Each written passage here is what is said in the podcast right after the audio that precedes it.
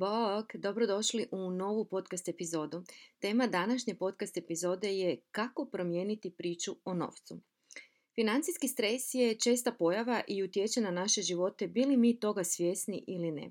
Istraživanje Price Waterhouse o financijskom wellnessu iz 2023. godine pokazalo je da 57% svjetske radne snage navodi upravo financijske brige kao glavni uzrok stresa.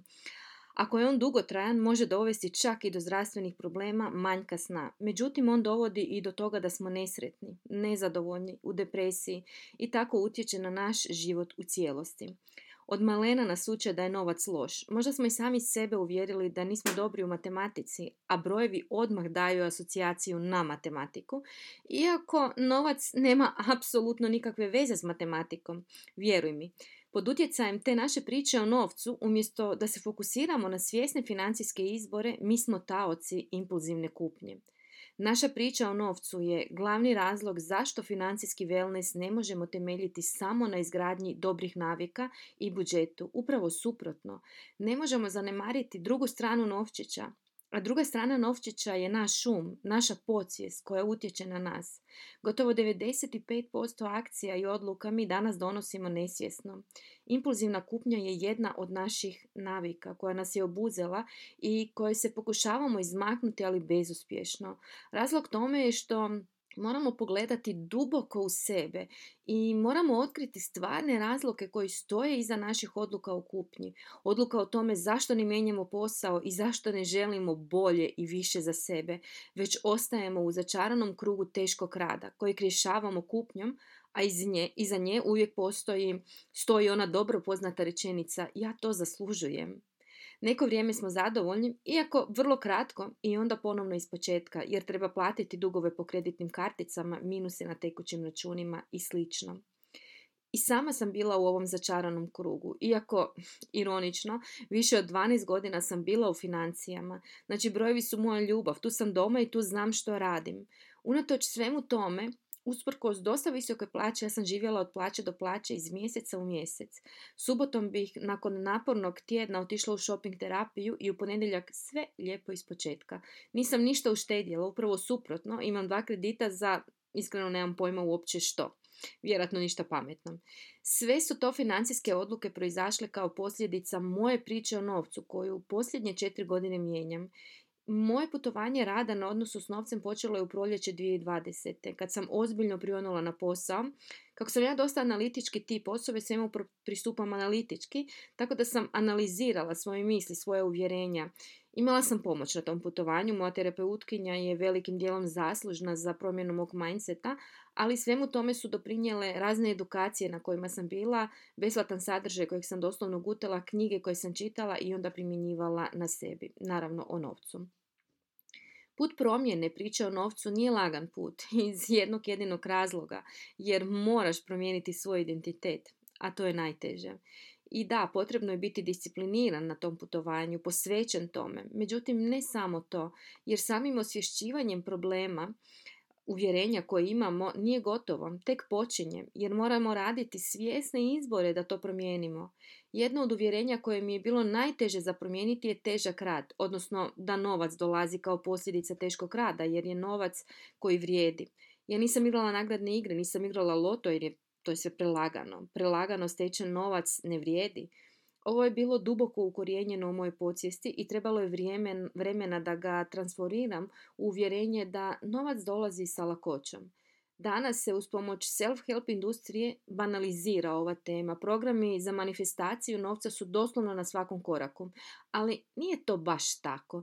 Ne kažem da mi ne manifestiramo, odnosno da to nije moguće, naravno da manifestiramo, međutim manifestacija je posljedica naše želje i akcije koju smo proveli da bi ta naša želja ogledala svjetlo dana. Znači ne dolazi to na sketanje prstima.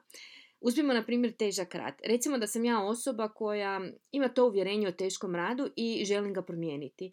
I donijela sam ja odluku, idem ja u to. Ispisujem afirmacije, mantram, međutim ništa se ne događa i dalje je teško. Imam previše posla, nisam zadovoljna i problem je zapravo u tome što tu svoju želju sam dovela do uma koji dirigira sa mojim akcijama i tamo je ta moja odluka prošla kroz filter moje priče o novcu. I ok, na početku smo promjene tog uvjerenja, znamo da je ono tamo, međutim, pristupila sam tome paušalno. Izgovaram afirmaciju da mi novac dolazi na lak način i to je to. Problem nastaje što zapravo nisam svjesno promotrila koje akcije donosim, što izgovaram.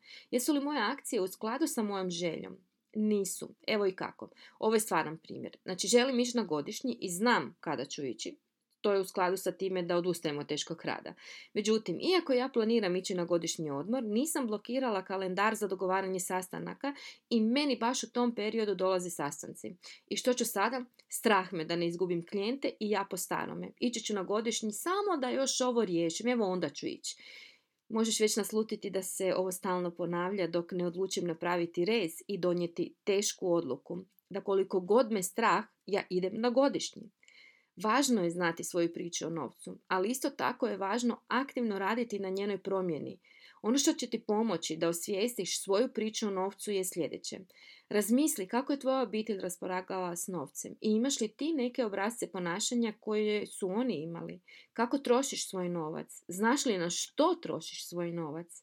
Kako zarađuješ svoj novac? Koja uvjerenja imaš kada je novac u pitanju?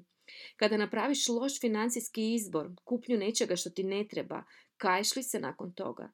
Vraćaš li to u trgovinu ili to stoji na dnu ormara, a ti se okrivljuješ? Ovo su samo neka od pitanja koja ti mogu pomoći da da počneš raditi na odnosu s novcem, da počneš mijenjati nešto. U sklopu programa Fer sa novcem baš je jedan zadatak posvećen priči o novcu i idemo puno dublje u osvješćivanje iste. Inače, Flet s novcem je 40-dnevni izazov u kojem ti se svakog dana otključava jedan novi zadatak koji ima za cilj da osvijestiš svoju priču o novcu i da ju promijeniš. Ostavit ću ti link u opisu podcasta sa opisom programa. Cijena je 33 eura i možeš se prijaviti kada god hoćeš. Program zapravo počinje u trenutku kada ga kupiš. Željela sam da bude pristupačan jer vjerujem da nitko, ali baš nitko, ne bi trebao živjeti prosječan život ili od plaće do plaće jer je to suprotno zdravom razumu i ne koristi ni tebi ni društvu. Jer kad smo u financijskom stresu, kad nismo dobri, donosimo sulude odluke, ne živimo, u depresiji smo. To ne koristi ni nama niti ljudima oko nas. Prije nego završim još par uputa. Prvi korak je da si pokušaš oprostiti za sve financijske izbore koje si donijela i tada kada si ih donijela nisi znala drugačije, nema smisla kriviti se. Međutim, sada kada znaš da postoji rješenje, a znaš jer slušaš ovaj podcast, sada više nema izgovora. Sada je to tvoj izbor. Ako to biraš ponovno i ponovno, zapitaj se zašto biram živjeti u ovoj financijskoj situaciji, što je to što ja dobivam, jer sigurno dobivaš nešto. Prati riječi koje izgovaraš i misli koje imaš. To su mrvice kruha na tom tvom putovanju i ako ih pozorno slušaš, otkriće puno o tvom self-talku kada je novac tema. I za kraj, nemoj zaboraviti da je svako veliko postignuće nastalo sa prvim malim korakom. Neka tvoj prvi korak bude da se upoznaš sa svojim troškovima, da vidiš na što ti uopće novac odlazi i zašto ti odlazi baš na te stvari, što dobivaš od toga. Svoje iskustvo o radu na odnosu s novcem sam pretočila u program Flat s novcem i ako ti je potrebna pomoć na tom putovanju, ovaj program će ti dati prava pitanja nad koji teška pitanja, ali prava pitanja nad kojima ćeš se zamisliti, ali daće ti i alate kojima ćeš poboljšati svoj život, pogotovo financijski. Jer ja zapravo vjerujem da jedino kombinacijom rada na mindsetu, odnosno na to našoj priči o novcu i kombinaciji rada sa tim alatima, budžet, svjesno trošenje, financijski ciljevi, fond obilja i slično, možemo napraviti promjenu.